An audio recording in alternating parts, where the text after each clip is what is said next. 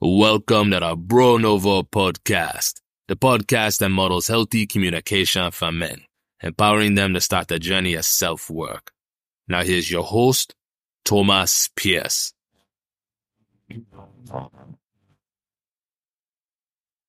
Welcome everyone to this week's episode of the Bro Nouveau podcast. My guest this week is Conor Sullivan.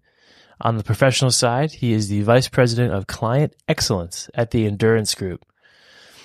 Uh, the Endurance Group is a consulting firm, maybe we can call it, from my understanding. Maybe a few ways to describe it, but um, it's the world's first social capital company uh, based up in Maine. And essentially, the team leverages um, genuine relationships to amplify business growth for their clients, which is a very interesting topic.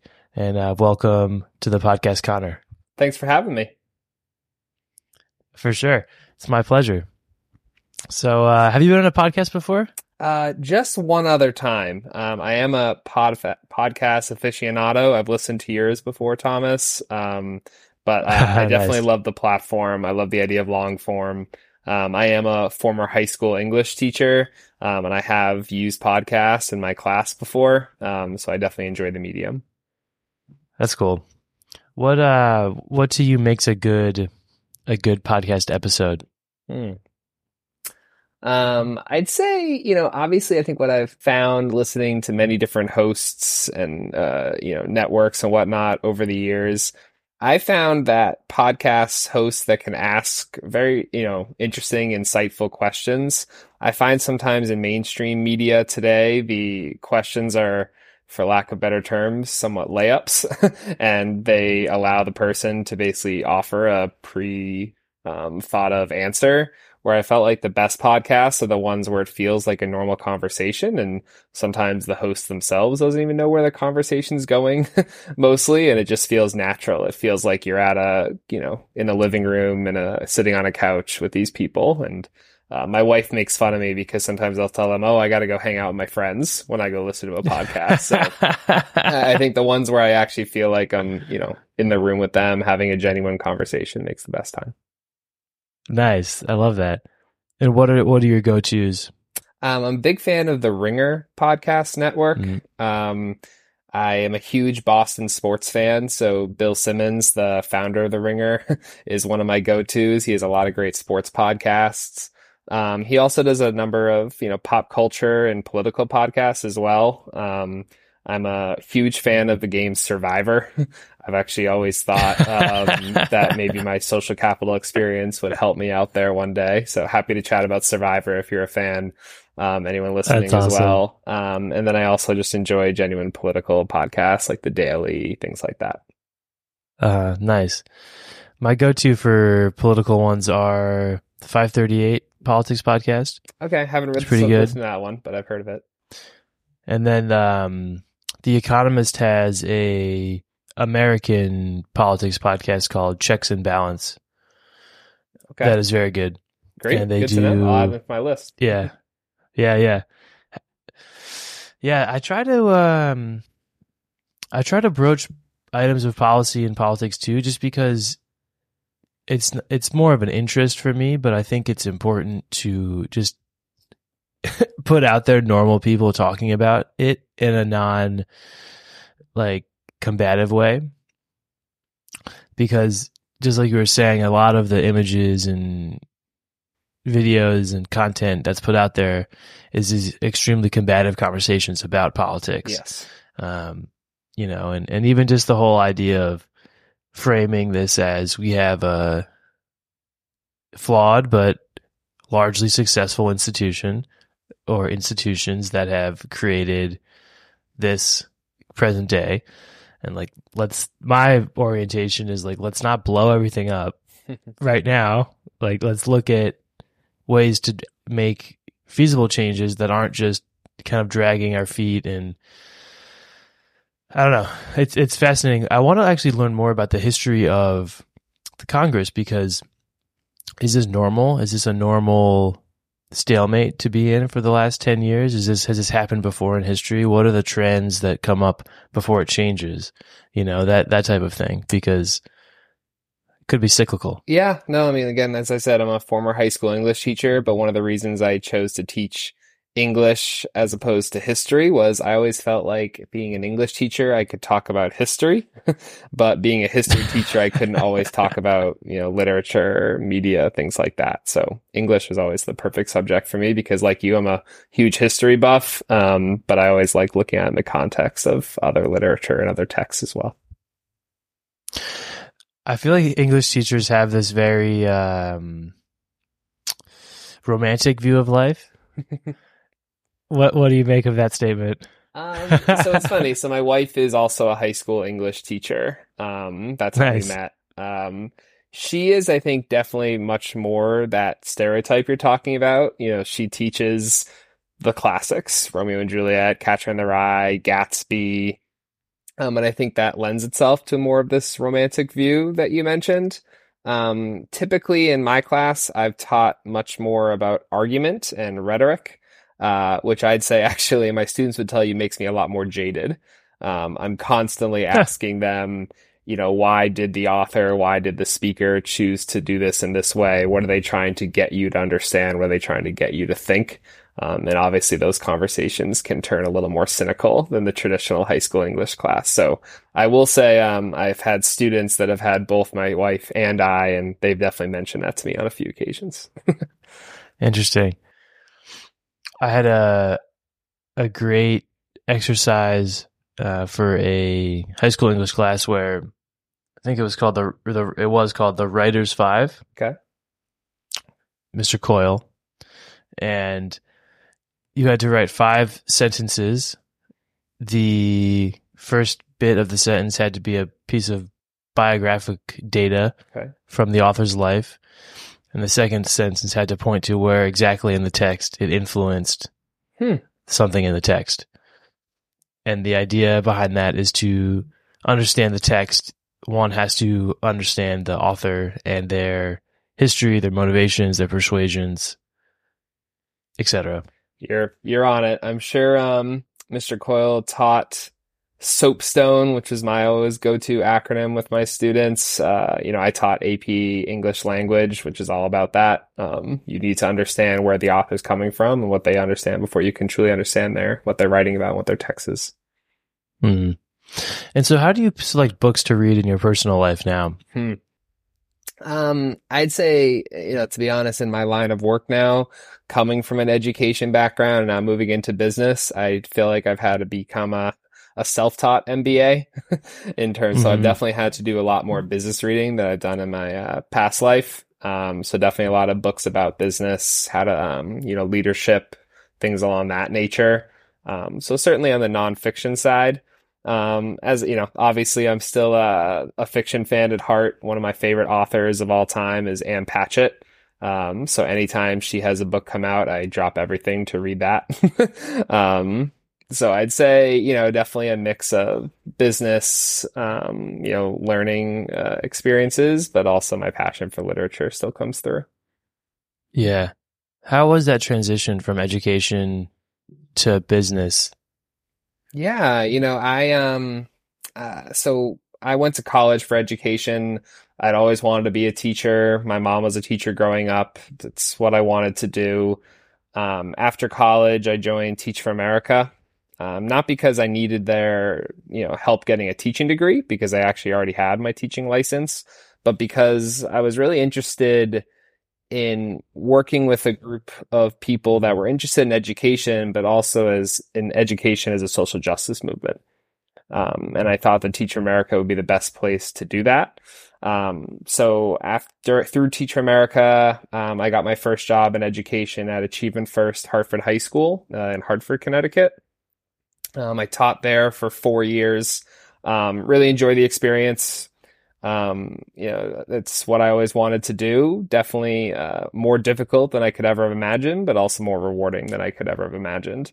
Um, I decided to take a little bit of a break from the charter school, urban, um, you know, school world. um, after my wife and I got married, and we decided to go down to South America for two years. Um, and I actually taught in Cali, Colombia at an international school. Um, so I got to see what education looks Sick. like in a different country. Um, and I was certainly, um, uh, culture shock is an understatement. Um, I'll say, you know, all my students spoke English. I taught high school English just like I would in the United States. Um, but as soon as the class ended, they were speaking in Spanish and teaching me about Colombian culture. Um, unfortunately, uh, the pandemic hit, uh, while we were down there. So I actually taught my students in Colombia virtually from my in-laws living room from March through June 2020. Um, as you can imagine, that is not what I signed up for to be when I became a teacher. I hated Yeah. teaching virtually. Um, to be honest, I was already kind of thinking about trying something new, um, but the pandemic certainly made that decision a lot easier. Um, my dad uh, founded the endurance group about 20 years ago, and he always told me if I wanted to take a shot at business, that he'd welcome me with open arms. So I decided to take the plunge.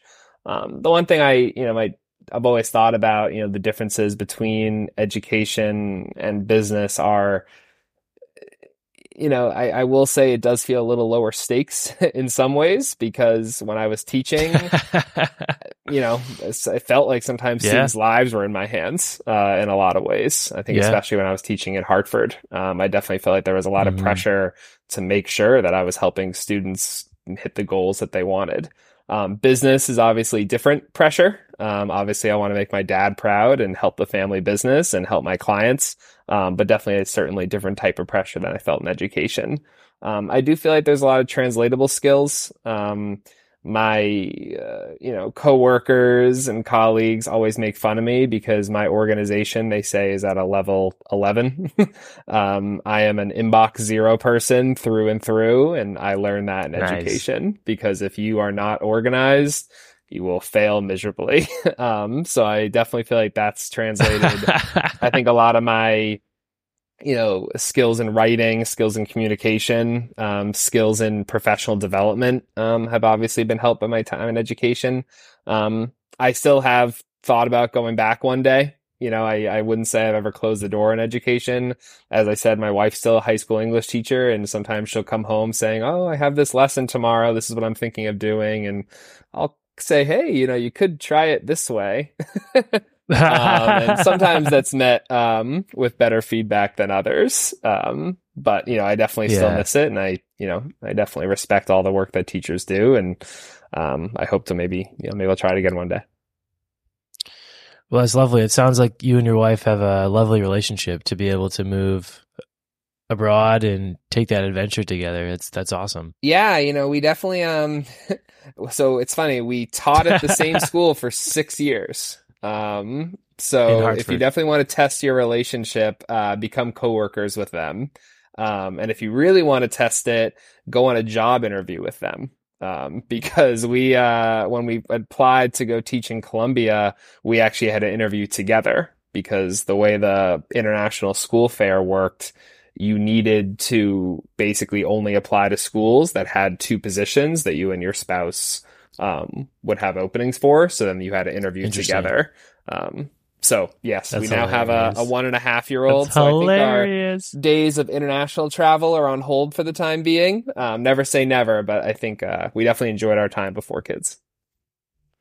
Nice, man. Okay, so I want to I want to learn more about the Colombian experience, but to bring it back to Hartford, you had mentioned teaching with a social justice impact or influence. So, and was this was this now still through Teach for America? Yeah, so the way Teach for America works is you make a commitment to teach in a school for two years. Um, I decided to stay past my in- initial two year commitment another two years. So technically, my first two years were through Teach for America, and then my two years were, you know, I was an alum. Um, so I still wasn't very involved in the organization. I mentored other teachers, took part in their professional development sessions, but technically I was an alumni in those next two years. Mm-hmm. And what were the social justice elements that made it different than if you just say applied cold off off the street? Yeah, so I think one, you know, Teach for America is really, really um, interested in putting teachers in schools that obviously have students uh, from at-risk populations. Um, and I think you know they they want to make sure that their student their teachers have the largest impact they possibly can. So, you know, what Teach for America really does in their training is they focus on obviously giving teachers the tools to teach students on a daily basis how to make lesson plans, how to make unit plans, how to design assessments. Um, fortunately, I did have a lot of that background from my college background. So, what I really got out of the Teach for America program was more the conversations about the community I was entering. I'd never lived in Hartford, Connecticut before, and I needed to learn a lot about the history of the city, um, learn about the people that live there, learn what it meant to teach in that community and the resources that were available both to me and to my students. Um, and Teach America did a really great job of that. And that's what I really got out is what is my job to make sure I'm providing the best education in all senses of the world to my students. It's very easy to clock in, clock out, teach your lesson, but what does it actually mean to be a teacher for social justice? And I think that's what I truly got out of the Teach for America program. Mm, interesting. So is is an altruistic motivation? It sounds like, or uh, wanting to do good, um, and then when there was it, were there any kind of like political ideologies? Maybe it's a strong word, but political ideologies, you know, pushed on you as part of that? Or, yeah, you know, I mean, I think more... Teach America obviously has an interesting reputation um, because they, for the most part, again, I'm an exception to this rule, put people in classrooms that have no background in education whatsoever. Um, again, so I I will say, yeah, as you can imagine, that comes with a lot of issues. Um, if you're all of a sudden telling someone go teach high school English and you have no skill set to actually do that, can't even read. Um, so I will say that obviously is something that, uh, I, you know, had that, had that background. So I felt very fortunate there, but I can also say, no matter what your background is, your first year of teaching is really, really hard. and I still had a very, very difficult time there, not because of my preparation, just because it was my first job as a professional and just teaching is mm. really, really difficult. It doesn't matter how much you're reading a textbook or practice in front of your peers, practice from a mentor. It's always different when you're in front of kids. Yeah, that's interesting. Well, good. And, uh, what did you, you know, what, what did you learn about yourself in that first, I guess those first four years that surprised you or things about yourself you had no idea were there, you know, that you, that you learned through teaching? Yeah, you know, I think um obviously I so I grew up in Falmouth, Maine, um which is one of the most typically least diverse places I'd say in the country um in terms of right, racial diversity at least. And I think obviously going to a school where there were no students that were white, all students were of color. Most of them um, came from Caribbean backgrounds, um, Jamaica being the most popular. Um, so I think I definitely needed to learn about, you know, what it meant to have white privilege, what it meant to be a white cisgendered straight male specifically, um, and all the benefits that afforded me in my life that I wasn't quite aware of before I had that experience. So I'd say a lot of it was diversity, equity, inclusion uh, learnings um, that I had during my time there, and something that I still carry with me today. It's something I think a lot about in my work at the Endurance Group when we talk about social capital. How does that mix with diversity, equity, and mm-hmm. inclusion? Um, and it's something that we've we talk about as a team um, and thinking about you know what is our role um, in those discussions. Yeah, for sure. And then, what were your um, peers like? What were the teachers at the school like? Yeah, I'd say, um, you know, uh, so I worked at Achievement First. So just to be clear for those that are still learning the Teach for America world, Teach for America places students in existing schools. Um, so not every single teacher in that school thank goodness, is a Teach for America corps member. Um, most, you know, a lot of the teachers there um, are, you know, well experienced. Um, so I was very fortunate to have a lot of mentors um, when I was there. Um, you know, a lot of teachers there were from Hartford, born and raised, um, and you know had a had a lot in common with our students, which I think was really helpful um, for our students to obviously have mentors and leaders that they could identify with. Very helpful for me because they can provide me a mentorship and understandings to under make and greatly enhance my ideas. Um, there were a number of other people like me that were Teach for America alumni or current corps members um, that obviously I could speak to, you know, more for an emotional um, help when I needed ideas mm. and how to better identify with my students, become a better teacher, become a better person. Um, so I'd say it was a pretty mixed um, teacher body. Um, you know, I think uh, as my time went on there, I'd say they the hiring team really tried to do a better job of bringing people in that knew the community well, just because they saw how well the students responded to that. Um, and I know that's continued since I've left. So I've been very proud of my uh, time at Achievement First, and I still think of the organization really highly. Nice, yeah, that's awesome, man. That's I'm sure you made a huge impact. And even if it was just, I'm sure it was more than one, but it's kind of the old saying, right? Like even if it was just one kid who got motivation, inspiration, confidence, skills, useful skills, whatever it is, you know, as long as long as you had that impact, right? Yeah, That's, you know, I think obviously uh, I look back at how I taught in my first year of teaching, and I honestly feel bad for some of those kids because they certainly didn't get my best work. Um, but you know, that's how it goes. You know, um, I definitely yeah. feel like by my last year and especially teaching in Colombia, I was much more hitting my stride. And I think naturally I also was able to make stronger relationships with those students because I wasn't necessarily worried about what I was going to teach the next day. Um, so I right. think because I was not as concerned about that, I was able to develop stronger relationships with my students. So I'd say, especially relax Colombia, a little bit. Um, I hit the right balance. Um, and I was able to really yeah. develop very strong relationships with my students while still delivering strong curriculum and, you know, some of those, um, you know, cultural competencies as well. They're so important. Yeah. So I just looked up Cali. Looks like it's south since south and west of uh was it Bogota? Yeah, it's the third largest city in Colombia. Um, I'd be very surprised if any of your listeners have been there because it's not the most touristy place in Colombia. Um, there's a lot of cities that people might go to first. and uh, did you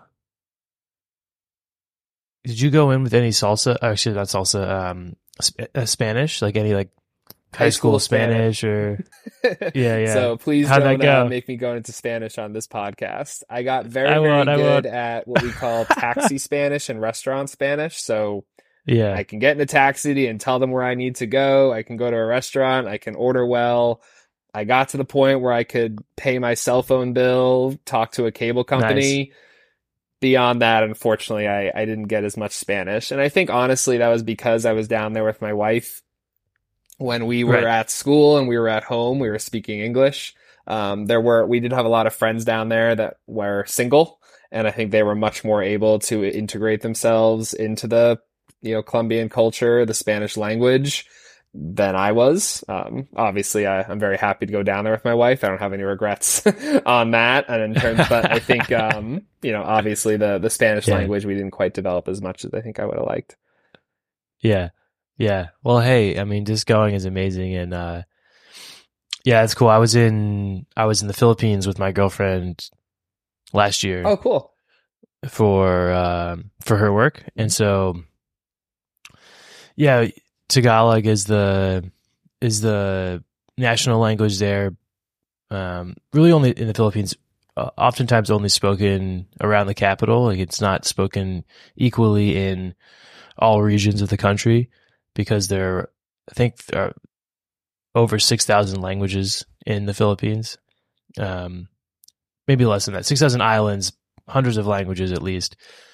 And so I kind of went in with a similar, well, I went in very like, I remember I was telling one of my buddies, I was like, over there, he's like, "You're not, you're not going to learn Tagalog," and I was like, "Yes, I am. you don't know me." and I absolutely didn't learn it because everyone speaks English really well. Yeah. Um, but I'm back in my Spanish game here in the States. I've got my uh, weekly classes going, so oh, hope great. to use it. Yeah, no, Duolingo and all those are really, really important. I will say, if you truly want to learn, highly recommend you go to Cali because not many people speak English there at all. Um, so if you really want to practice, Cali's the place to go. Um, but you know, okay, I, cool. Colombia, I highly recommend um, you know anyone listening to go visit. It's a beautiful country. Um, the it's a beautiful culture um, as well, just very warm, welcoming, and uh, I can't speak highly enough about my experience there. Awesome. okay, so to your work now, social capital. Um, if I'm going to be jaded, this sounds like how to get what you need from your network without rubbing them the wrong way. True or false? I'm going to say false, but I completely understand where you're coming to on that. Um, on that round. Yeah, you know, it's interesting. So we we define social capital as like those attributes, those experience that bond you to someone else, your family, your neighborhood, your alma mater, your past work, your heritage, volunteer interests, anything that helps you form a bond with someone else. Um, and what we really, you know, believe at the endurance group is that that social capital is something that's actually not utilized and discovered enough in this world. You know, I think we talked a little bit at the beginning about how it's so easy to find yourself in an echo chamber. Um, and ironically, one of the best ways to break that echo chamber in today's world are to reach out to some people you have things in common with, but not everything in common with. It's very possible you might connect with someone from your alma mater that has a vastly different political view than you do. Um, so, you know, what we really believe is the key to both personal as well as professional and be- business growth is to expand and diversify your network. Now, as you said, sometimes that can lead to business, um, but oftentimes it simply leads to a better understanding. Um, and even if they don't necessarily need your services right there at the present time, they could be a great connection for you down the road. Um, so what I've always said is it's always important to network and, you know, meet new people and see where opportunities lead you.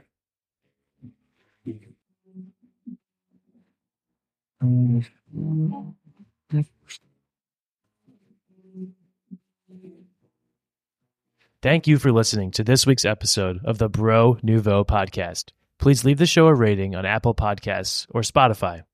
To enjoy full length video episodes, head over to YouTube. You can search Bro Nouveau or simply follow the link in the episode description below. If you or someone you know would make a fascinating guest for this kind of conversation, you can reach me via email. That address is contact at bronouveau.com. Thank you for listening and enjoy the rest of the show.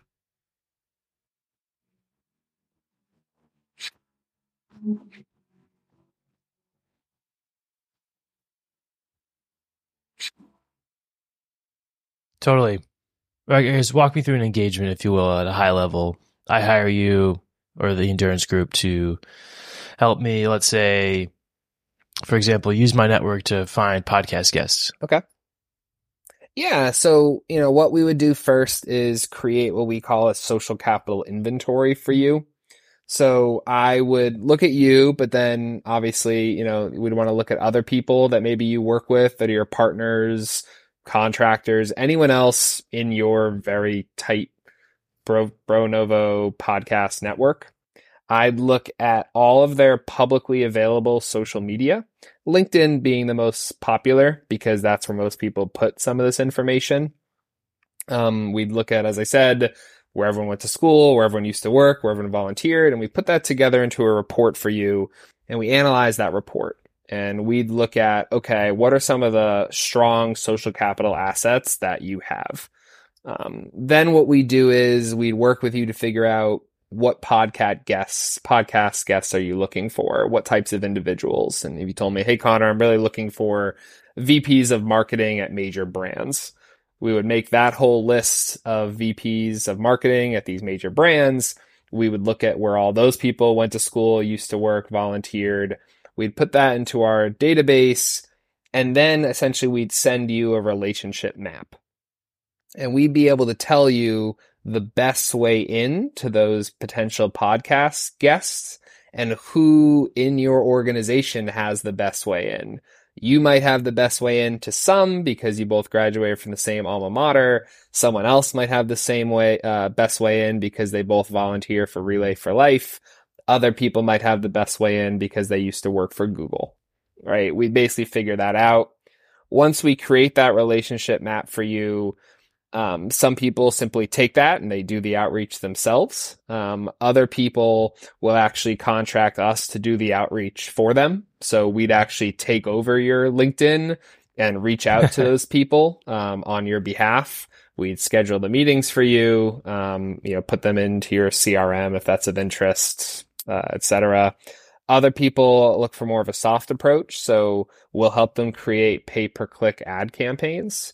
So, for Mhm. example, there'd be an ad um, of the Google campus, and it would say, "Hey, are you looking to connect with other Google alums? Click here to schedule a meeting with Google alum John Smith and discuss um, your potential interest wow. in the podcast." And that pod, that ad would be seen by anyone that's a Google alum that's in your quote unquote prospect profile for being a podcast guest.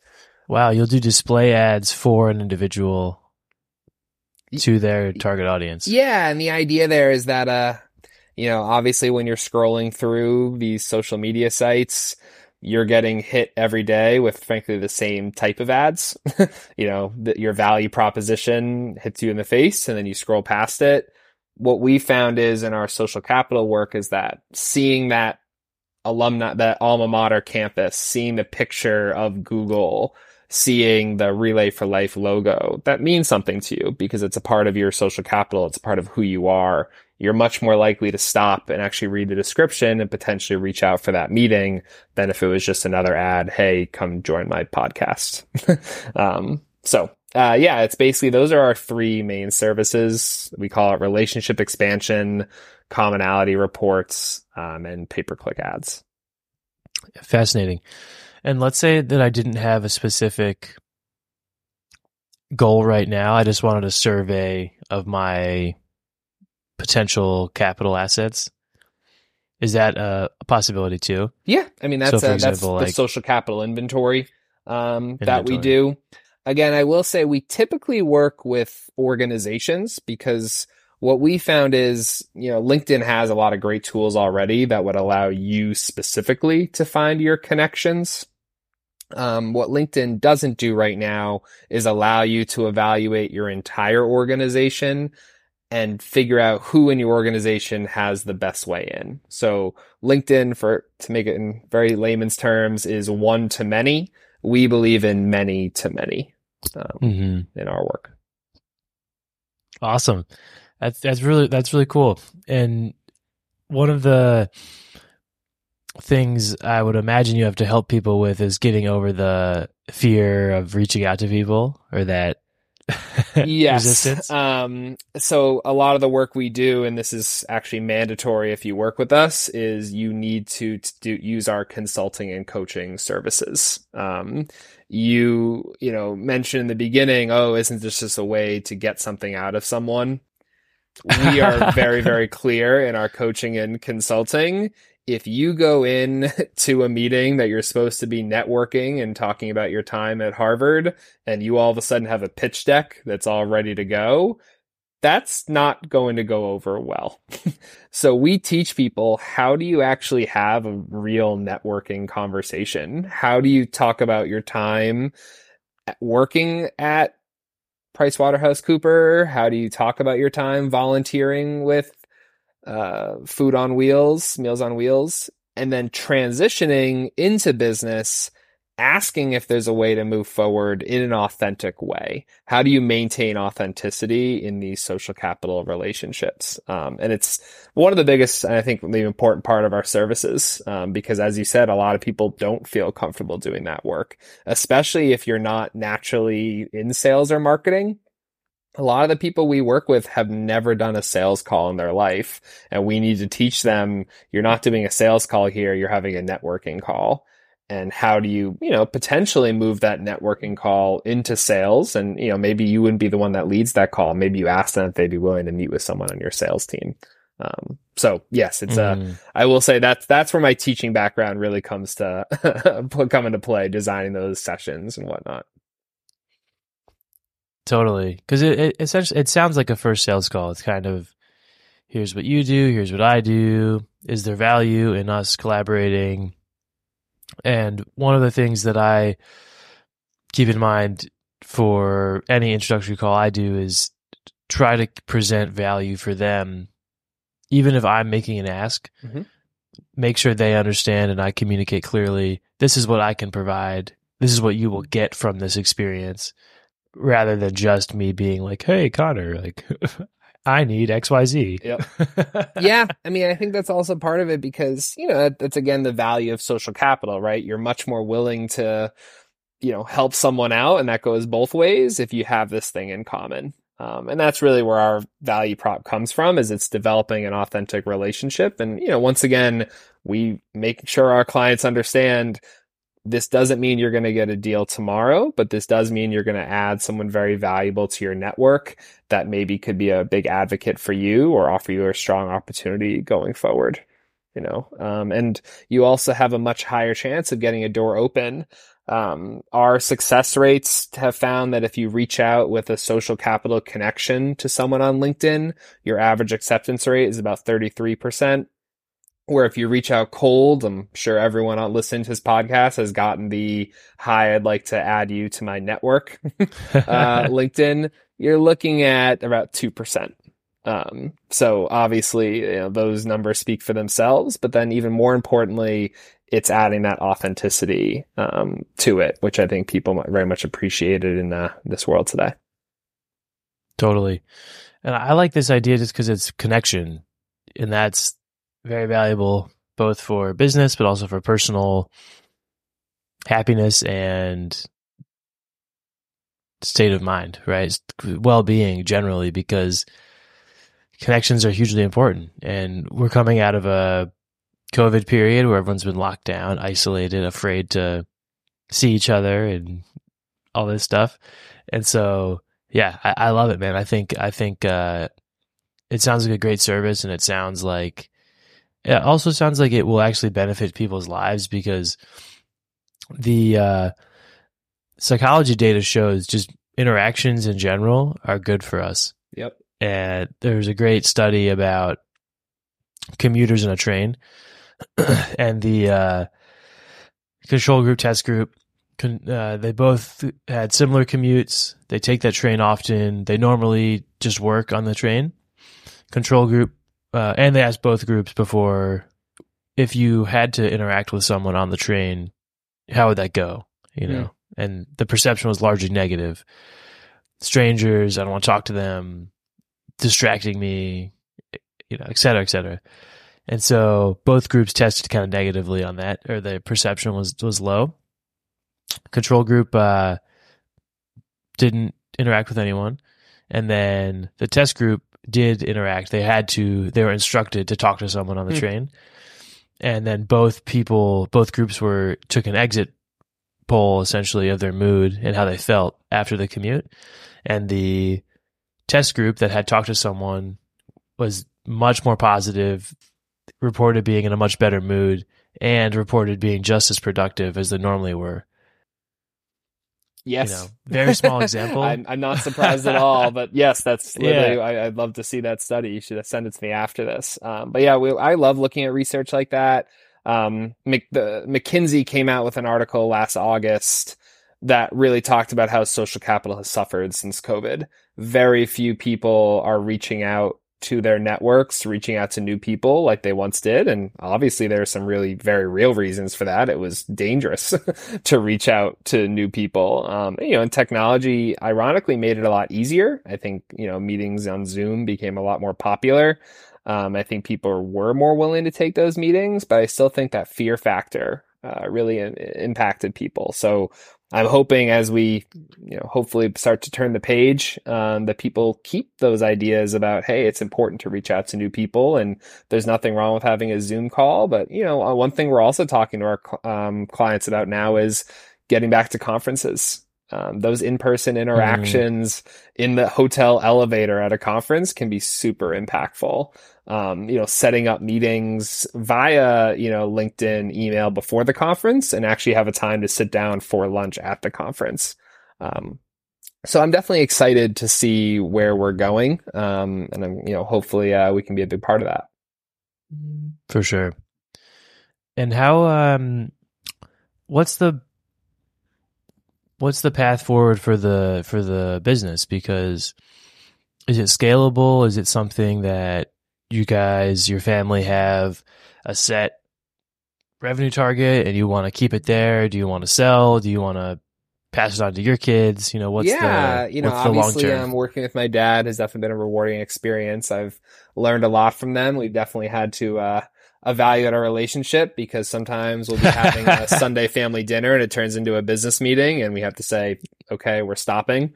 Um, yeah. One Yeah, thing yeah. we're really excited about now is can we transform our ideas of helping businesses evaluate their social capital to helping individuals uh, evaluate their social capital? So one thing we're working on right now, um, stay tuned for more, um, is basically allowing individuals to capture all of the data available for them online, capture your Facebook, your Instagram, your LinkedIn, your company data, and potentially s- provide that data to companies in exchange for compensation.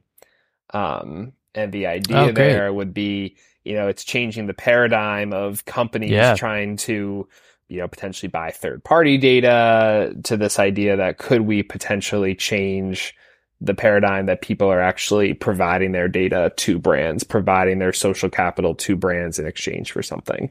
Um, and then also adding these community aspects. Could we create these online communities for people that have things in common that they find through their data? Um, so that's our, that's the vision of where we're going. Um, so we're definitely looking to expand into the B2C market. Um, but, uh, stay tuned for more. Nice. I love that. Yeah, it should be an opt in rather than an opt out scenario, right? With our data. You're hitting the nail on the head. You know, that's what I've just been thinking a lot about lately when I have all these people saying, Oh, can I track your cookies? I'm like, well, wait a minute. what am I getting out of this? You know? Um, Right. so that's definitely, um, uh, what I'm excited about. And that's what a lot of our tech people are working on now, which is pretty exciting. Nice, man. Awesome. And then the another question I ask almost every guest on the Bro Nouveau podcast is about masculinity and how do you define being a good man? Hmm. one of my um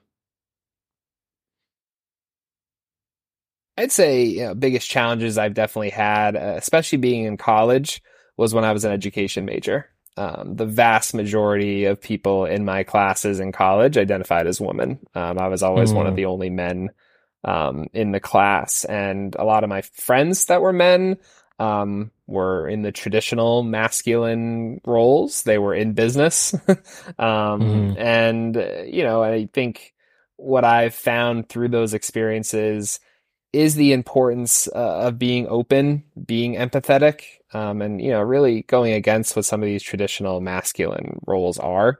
So I think you know what it means to be a good man is being honorable, having integrity, and showing empathy to others, um, even if it means going against some of these typically masculine gender roles. Love it. Yeah. Thanks thanks for sharing that. Honorable with integrity and empathetic. They don't always go together, which is a shame. Um, but I definitely hope. Uh, I hope in my time as a teacher, and hopefully my time as a business leader, we can we can slowly start changing that. Yeah. Yeah. There's so many scenarios in business, particularly where integrity is very easy to lose. Mm-hmm. Um, and, and actually, it's also probably something you share with your clients too. Like in sales, being able to say, actually, you know what, my product or service isn't the right fit for you does build a lot of credibility because instead of just taking the money and running, saying, hey, this isn't the right fit, I can point you in the direction of something that will help you more based on your specific needs. And that goes a long way. Yeah, you know, I can tell you, um, we have actually have a client right now. Um, they're in SureTech. They were going after mutual insurance companies and we did our job. We reached out to all the people that they wanted to talk to. And I basically had to go up to them and say, Hey, I actually need to break up with you here. um, which doesn't often happen in our line of work. Usually it's like, Oh, okay. What's more, what can I do for you now? Like we're done. Let's move on to the next thing where I know their company well now. I've gotten to know that, um, you know, my clients pretty well and I know we did our job. And my hope is that by being open and honest with them, that I think I've done the most I can do for you at this present moment. You know, uh, maybe they'll eventually pay that forward. If they do have a new target market one day, they'll keep us in mind. Maybe they have some clients or contractors um, that might be interested in working with us, but I'd much rather keep the relationship positive than try to stretch it out for more money. Um, I think that obviously goes along more with my values, but hopefully, um, you know, just a be a business integrity. For sure. For sure. Awesome. All right, Conor. Well, it's been an absolute pleasure to learn about your personal, you know, personal journey to this moment and also your professional life. Um, is there anywhere you want to direct the audience to to learn more about you and the work you're doing? Sure. Yeah. Uh, theenduranceGroup.com um, and look look me up on LinkedIn.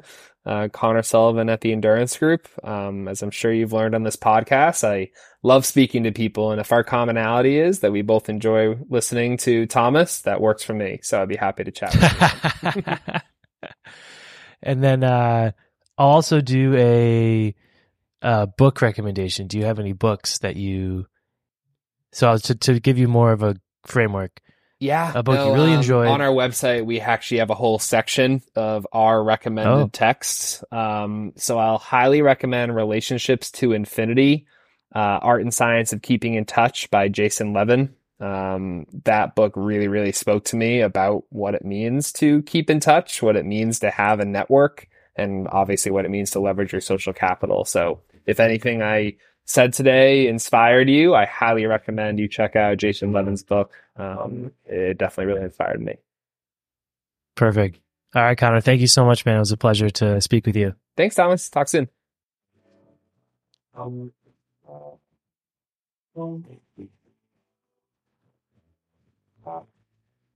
um, um, um, um, um, um,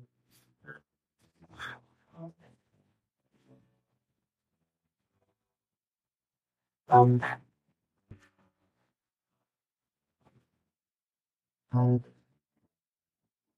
um, um, um, um, um,